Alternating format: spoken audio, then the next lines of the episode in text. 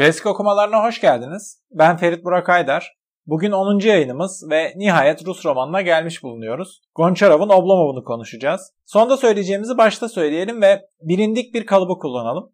Rus romanı yalnızca roman değildir. Klasik Rus romancıları sadece edebiyat eserleri yazmamış, aynı zamanda ve bilinçli olarak sosyolojik hatta siyasi risaleler üretmişlerdir. Onlar toplumu tahlil ve tasvir etmekle yetinmez. Bir fiil dönüştürme görevi de hisseder ve eserleriyle bu göreve yardımcı olmaya çalışırlar. İlk romancıların geneli içinde buna benzer bir söz sarf ettiğimizden daha açık konuşalım.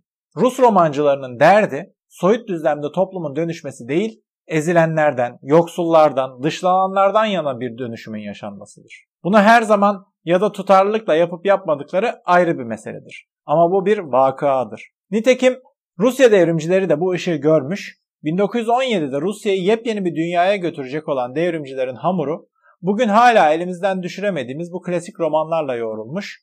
Her biri bu eserlerden farklı derecelerde nasiplenmiş ve dolayısıyla bir açıdan amaç hasıl olmuştur.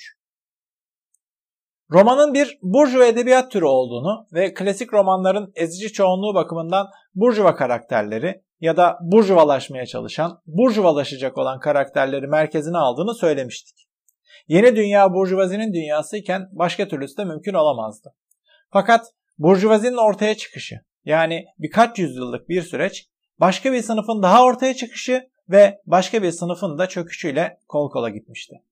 Elbette yükselişteki sınıf işçi sınıfı ya da modern proletarya iken çöküşteki sınıf aristokrasi ya da soyluluktu. Feodal toplumun feodal toplumun çözülmesiyle birlikte soyluluğun da zemin kaybettiğini ve iki seçenekle karşı karşıya kaldığını daha önceki yayınlarımızda belirtmiştik. Bu iki seçenek ya yeni düzene uyum sağlayarak kapitalistleşmek ve mülklerini piyasa ekonomisine uygun olarak dönüştürmek ya da sancılı bir gerileme ve çöküş sürecine girmekte. Oblomov romanında ikinci örneği görüyoruz. Kapitalist piyasa ekonomisine ayak uyduramadığı için çöküş sürecinde olan bir zümrenin mensubu olarak Oblomov karşımıza çıkar. Eskinin egemen sınıfının bir mensubunun yeni toplumun içine sokulduğunda neye benzeyeceğini romanın hemen başında çarpıcı bir örnekle görürüz. Evden tahliye ettirme sahnesinden bahsediyorum. Türk filmlerindeki Almanya'dan akrabam gelecek hikayesini hatırlatacak şekilde Oblomov'dan evi boşaltması istenir. Bu talep romanın arka planının özeti mahiyetindedir. O yüzden birazcık o arka plana dalalım. Bilindiği üzere Oblomov'un yazıldığı tarihte Rusya bir krallıkla, başında Çar yani Sezar adı verilen bir hükümdarın olduğu, hanedanını 1613'e kadar götüren Çarlık adında bir mutlak monarşi tarafından yönetiliyordu. Çarlık ülkede ikili bir rol oynuyor. Bir yandan kapitalizmin gelişimine yardımcı olurken diğer yandan can çekişen feodal rejimi ayakta tutmak için eskinin egemenlerini kayırıyordu. Çarlık yönetiminin esas gayesi mevcut istibdat rejimine hiç dokunmadan ilerleme mümkün olmadığı için olabildiğince az taviz vererek yeni sistemin, kapitalizmin başında varlığını sürdürmekti. Bu değişiklikler kapsamında tam da Oblomov'un yayınlanışından 2 yıl sonra köylerdeki muazzam huzursuzluk ve mayalanmayı da durdurmak adına Çarlık yönetimi bir reforma girişti.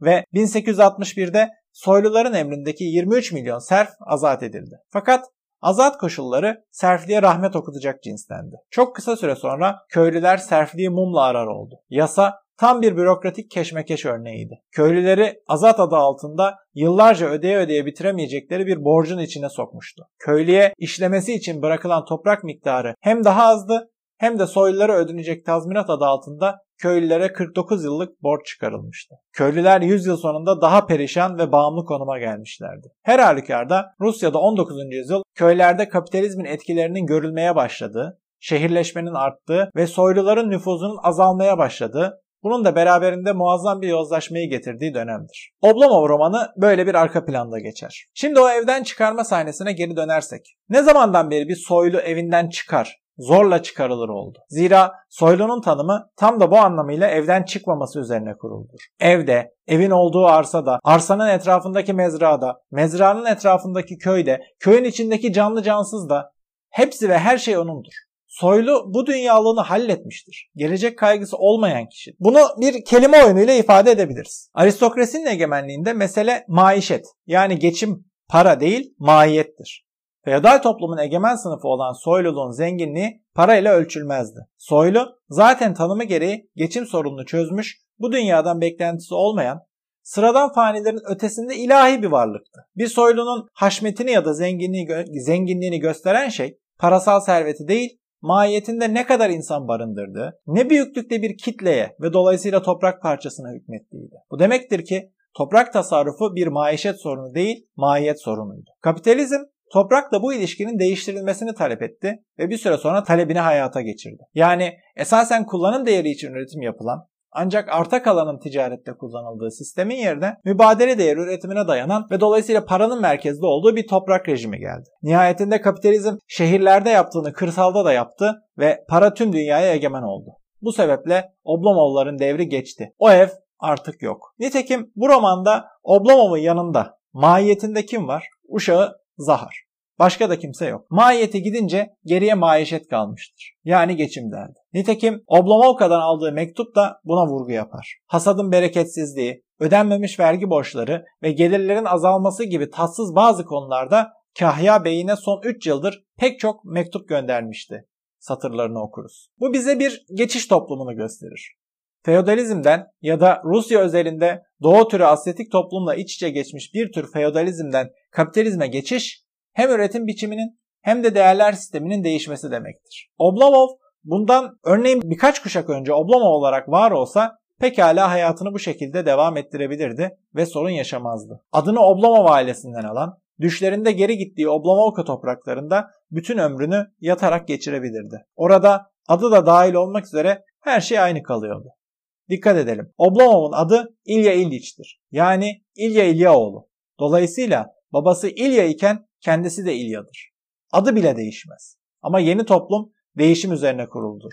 Eski değerleri işine geldiği oranda yıkacaktır. Yeni toplumda ya çalışmalı ya da sömürmek için belli bir çaba harcamalıdır. Zira Rusya'da bir toplumsal dönüşüm yaşanmaktadır. Burjuvazide yani Stolz'da isimleşen kapitalist toplum doğmaktadır. Stolz'u anlamak için Rusya tarihinde biraz daha gerilere uzanmamız gerekiyor. Bunun için Öncelikle romandan bir alıntıya başvurmak istiyorum. Romanın başı. Hemen ikinci sayfadan bir tasvir aktaracağım. Furkan Özkan'ın çevirisinde. Oblomov'un günlük kıyafeti ölgün yüz hatlarıyla çıtkırılın bedenine ne kadar da yakışırdı. İran kumaşından dokuma, gerçek bir doğu işi, püskülsüz, kadifesiz, belsiz bir sabahlık giyerdi. Bu kıyafette Avrupa'ya ait ufacık bir ayrıntı bile yoktu. Oblomov son derece bol bu sabahlığa iki defa sarınabilirdi. Sabahlığın yenleri parmak uçlarından omuzlara doğru gittikçe genişleyecek şekilde Asya'nın kadim modasına göre dikilmişti. Sabahlık ilk tazeliğini yitirmişti. Kıyafetin önceki doğal parıltısı şurada veya burada başka bir şeye bırakmıştı yerini. Oysa kıyafetin doğaya özgü boyaları parlaklıklarını, kumaşı ise dayanıklılığını kaybetmemişti.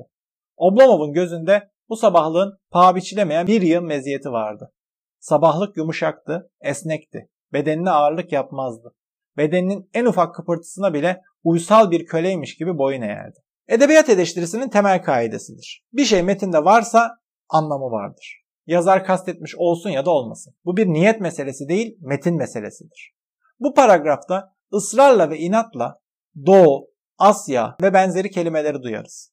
Oblomov doğuyla, doğuda durgunlukla, ölgünlükle, uysallıkla, köle gibi boyun eğmekle özdeşleştirilir. Bu durum Rusya'nın kapitalistleşme tarzıyla bağlantılıydı. Bu zamana kadar ele aldığımız toplumlarda roman türünün temelini oluşturacak olan kapitalist sistem o ülkelerin içsel dinamikleriyle doğmuştu. Aristokrasinin egemen olduğu üretim tarzının içinden bir orta sınıf burjuvazi çıkmış, ekonomik iktidarı ele geçirmiş ve zaman içinde siyasi iktidar, iktidara da uzanarak toplumu kendi sınıfsal çıkarları temelinde dönüştürmüştü. Bunu yaparken sanayi temelinde bir toplum yaratmıştı. İngiltere ve Fransa gibi ilk kapitalist ulus devletler Marx'ın klasik gelişim çizgisi olarak tarif ettiği el zanaatları, manifaktür ve modern sanayi temelindeki farklı sanayi aşamalarından geçen uzun bir kapitalistleşme süreci yaşamışlardır. Burjuva demokrasisinin tesis edilmesi süreciyle kapitalistlerin ilk sermaye birikimi dönemi uzun bir sürece yayılmış, kendisinden çok ilerideki ülkeler tarafından çevrili olmayan ve henüz paylaşılacak muazzam bir pazarın olmasından güç alan bu ilk kapitalist devletler uzunca bir süreçte kapitalizmi yerleştirmişlerdir. Rusya'da ise bu üçlü üretim araçları şemasının ilk iki ayağı olan şehir el zanatları ve manifaktür dönemi çok kısa sürmüş ve dar bir alanda yaşanmıştır. Esasen iki aşama yani el zanatları ve manifaktür atlanmış ve hızlı bir şekilde büyük sanayiye geçilmiştir. Zira kapitalist üretim ilişkileri esasen dışarıdan ticaret yoluyla sızmıştır. Başka bir deyişle büyük sanayide dış yatırım olarak gelen sanayi olmuştur. Örneğin savaşın arifesinde Rus sanayisindeki anonim şirket sermayesinin %47'si yabancılara aitti. Rusya ağır sanayide kullandığı sermaye teçhizatının yarısından çoğunu ve çoğu üretim aletini dışarıdan alıyordu. Dolayısıyla evrimsel bir kapitalistleşme süreci yaşanmamıştır Rusya'da. Bu onun doğu yanıdır. Deyim yerinde ise Asyatikliğidir. Tıpkı son dönem Osmanlı toplumundaki Doğu-Batı karşıtlığı gibi burada da Batı yeniyi, değişimi, çağdaşlaşmayı ifade ederken Doğu asırlardır değişmeyen ve değişmeye niyeti olmayan Asya tipi yapıyı ifade eder. Rusya organik bir gelişim yaşamadığı için çelişkilerde kol kola gitti. Bu bağlamda Stolz Rusya'ya dönüşümü getiren aktif öğeyi simgelerken Oblomov da durağan doğu toplumunu simgeler. Gerçekten de romanda Stolz hareketlidir. Kabına sığmaz, yırtıcıdır. Yani müteşebbis ruhludur. Başka bir deyişle Oblomov'un tam karşıtıdır. Oblomov tıpkı asırlar boyunca değişmeyen Asya toplumları gibi durağanlıkla mağluldür. Nitekim Olga karakteri de Avrupa'yı, yeni toplumu, kadınların artık toplumsal hayata katıldığı aşamayı simgeler. O kendisini hiçbir zaman yaşlanmayacağım, yaşamaktan yorulmayacağım diye tanımlayan biridir. Oblomov'la ayrılık sahneleri aralarındaki karşıtlığın özeti mahiyetindedir. Alıntıyı okuyalım. O halde ayrılmamızın vakti geldi dedi Olga kararlılıkla. Birisi gelmeden ve beni böyle yıkılmış şekilde görmeden önce. Oblomov yine de gitmedi. Evlendik diyelim. O zaman ne olacak diye sordu Olga. Oblomov karşılık vermedi. Gün geçtikçe uykuların daha da derinleşecek. Haksız mıyım? Ben ne olacağım peki? Nasıl biri olduğumu görmüyor musun? Hiçbir zaman yaşlanmayacağım, yaşamaktan yorulmayacağım. Seninle olsaydık günü birlik yaşayacaktık. Hiçbir şeyi düşünmeyecek, uyuyacak ve günü hızlı geçirdiği için Tanrı'ya şükredecek. Sabah olunca da önümüzdeki günün bir önceki güne benzemesini dileyerek uyanacak. İşte geleceğimiz bu. Öyle değil mi? Hayat bu mu gerçekten? Mahvolurum. Ölürüm böyle bir hayatta. Peki ne için İlya? Sanki sen mutlu mu olacaksın? Acı içindeki Oblomov gözlerini tavanda gezdiriyordu. Yerinden kıpırdamak, koşmak istese de ayakları sözünü dinlemiyordu. Bir şeyler söylemek istedi fakat dili damağı kuruduğundan dili dönmedi. Sesi göğsünden çıkamadı. Oblomov yatıp yuvarlanmak için gerekli üretim araçlarına sahip değildir. Bu yüzden başkalarının gözünde hali hal değildir. Onun rüyasını günümüzde kapitalistler gerçekleştirecektir. Oblomov söz konusu olduğunda Hamlet'le çok sık benzerlik kurulmuştur. Zira Hamlet harekete geçemeyen bir kahramanken Oblomov da atalet içindedir. Güncel tabirle Oblomov olduramaz. Bu benzerlik hemen akla gelse de ben bunun yüzeysel olduğu inancındayım. Elbette 1859 yılında Oblomov diye bir karakterin varlığı önemlidir. Zira roman bu dönemde hala da kahramanların, aktif kahramanların türüyken burada baş karakterin şahsında bir karşı kahraman, anti kahraman vardır. Oysa Hamlet her şeye rağmen bir anti kahraman değildi. Onun ataleti ya da sürüncemesi farklıydı. Zira Hamlet yeni toplumun temsilcisidir. Tam da yeni toplumun temsilcisi olduğu için eski toplumun değer yargılarının egemen olduğu dünyada kafası karışmıştır. Oblomov ise yeninin değil eski toplumun temsilcisidir. Bu işin bir boyutudur. Diğer yandan bilgiyle ilişkileri de çok farklıdır. Hamlet bilgilidir. Bir üniversite öğrencisidir. Sarayda bile elinde kitaplarla gezer. Oblomov ise bilgisizdir. Kitaplarla arası yoktur. Okumadığı için açık kalan kitapları toz tutar. Gonçarov şöyle betimler onun masasını. Açık kitapların altında kalan sararmış kağıtlar tozla kaplıydı. Belli ki bu kağıtlar oraya çok uzun süre önce koyulmuştu. Gazeteler önceki yıldan kalmaydı. Tüy kalem hokkaya batırılacak olsa hokkanın içindeki sinek dehşete kapılıp vızıldayarak dışarı fırlardı. Nitekim Hamlet öyle ya da böyle ileriye gitmeye çalışır. Yaşadığı toplumda bunalır ve daha iyisini ister. Oblomov'un ise zamanla ilişkisi döngüseldir. Bir alıntı daha yapalım. Oblomovlar yataklarına uzanırken ah sonunda bir gün daha geçti der. Mırıldanarak istavroz çıkarırdı. Bugünü de atlattık. Tanrı ertesi günde böyle geçirmeyi nasip etsin. Şükürler olsun. Tanrı'ya şükürler olsun. Dolayısıyla Oblomov bir günü diğerine eş olsun ister. Onun yattıkça yatası gelir. Hamlet'le illa bir benzerlik arayacaksak Tarantiyev'i dövdüğü ya da patakladığı sahneye bakabiliriz. Şöyle ki ikisinde de zahiri olarak bakıldığında hareketsizlik sorunu olduğu doğru olsa da esas benzerlikleri bu ataleti kırma şekilleridir. Zira ikisi de sırtları duvara dayanınca harekete geçip şiddete başvurabilir. Hamlet bir şeyler onu köşeye sıkıştırıp harekete geçmeye zorlanana kadar harekete geçmez. Oblomov da böyledir. Hamlet harekete geçmez, hareket etmeye itilir. Önemli Shakespeare eleştirmenlerinden olan Samuel Johnson'ın sözleriyle Hamlet tüm oyun aracılığıyla bir failden ziyade bir araçtır. Tiyatro oyunu numarasına başvurarak kralı mahkum ettikten sonra onu cezalandırmak için hiçbir girişimde bulunmaz ve onun ölümü nihayetinde üretilmesinde Hamlet'in hiçbir role sahip olmadığı bir hadiseyle gerçekleşir. Oblomov için de benzer bir durumdan bahsedebiliriz. O da başka çaresi kalmayınca harekete ya da saldırıya geçer. Oblomov mevzunu ele alırken tarihsel bir sima olarak Oblomov'a değindik. Ama o tarihsel koşulların ortaya çıkardığı tipleme neden başka birinde değil de Oblomov'da vücut bulmuştur? Buna da değinmek gerek. Burada da aile meselesine girebiliriz. Anne babasıyla ilişkisi yani. Oblomov'un aşırı koruyucu bir anne babası varmış. Oblomov babasını çok iyi yad etmiyor ama annesini hatırlıyor. Üstüne titrenmiş, başka çocuklarla oyun oynamasına izin verilmemiş bir çocuk. Aklıma hemen Frankenstein'la bağlantılı bir soruyu getiriyor bu durum. Bir şeyin yaratıcısı olmak onun sahibi olmayı gerektirir mi? Bir çocuğun anne babası çocuk üzerinde ne kadar hakka sahiptir? Bu hak sınırlıysa ne olacak? Kendi eğitimi, bilgisi, görgüsü sınırlı olan bir insanın çocuk yetiştirmesi ne kadar doğrudur? Cemaatlerin egemen olduğu kapitalizm öncesi toplumdan kapitalizme geçişle birlikte çekirdek aile ön plana çıkınca radikal düşünürlerin gündeminde de bu sorular asli bir yer tutmaya başladı ve Rus romancıları da bu radikal fikirlerden hem etkilenmiş hem de bunların taşıyıcısı olmuştur. Turgenev'in Babalar ve Oğullar adıyla bilinen romanında en meşhur ifadesine ulaşmış olan bu tartışma doğrudan doğruya radikal dönüşüm meselesine bağlıdır. Robinson Crusoe baba evinden uzaklaşıp kendi kanatlarıyla uçmaya karar verdiğinden beri bir çocuğun ana baba sevgisine ihtiyacı ile onun esirgeyici şemsiyesinden kurtulma zorunluluğu arasındaki dengenin nasıl tutturulacağı da romanın ana izleklerinden biri olmuştur. Oblomov çok açık ki anne babanın gadrine uğramış bir çocuktur. Goncharov neden bizi alıp sürekli Oblomov'un çocukluğuna götürür? Elbette karşımızda Proust'un Kayıp Zamanın izindesinden önce yazılmış bir çocukluğa inme romanı vardır. Romancılar birçok konuda olduğu gibi burada da bilimin bulgularını sezgileriyle önceden yakalamışlardı ve Goncharov onun güncel sorunlarını çocukluktan kalma arazlarda görür.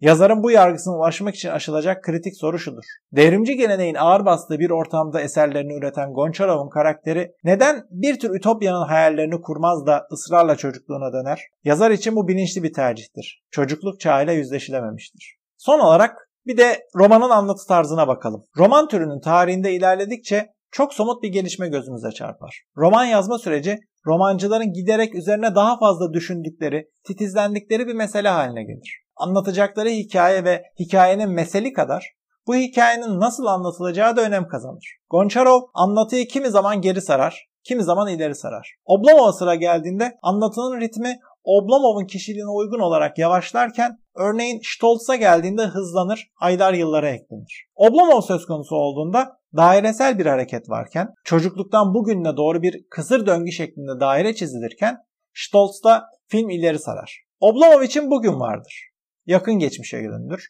Sonra bugüne gelinip ardından daha uzak geçmişe dönülür. Eleştirmen Kristin Boravek'in dikkat çektiği gibi önce Oblomov'u şimdiki zamanda 32-33 yaşında bir birey olarak görürüz. Sonra 5 ve 6. bölümde yakın geçmişi ele aldıktan sonra 7 ve 8'de şimdiye geri dönülür. Bunun ardından 9. bölümde Oblomov'un rüyasıyla daha da uzak geçmişe dönülür.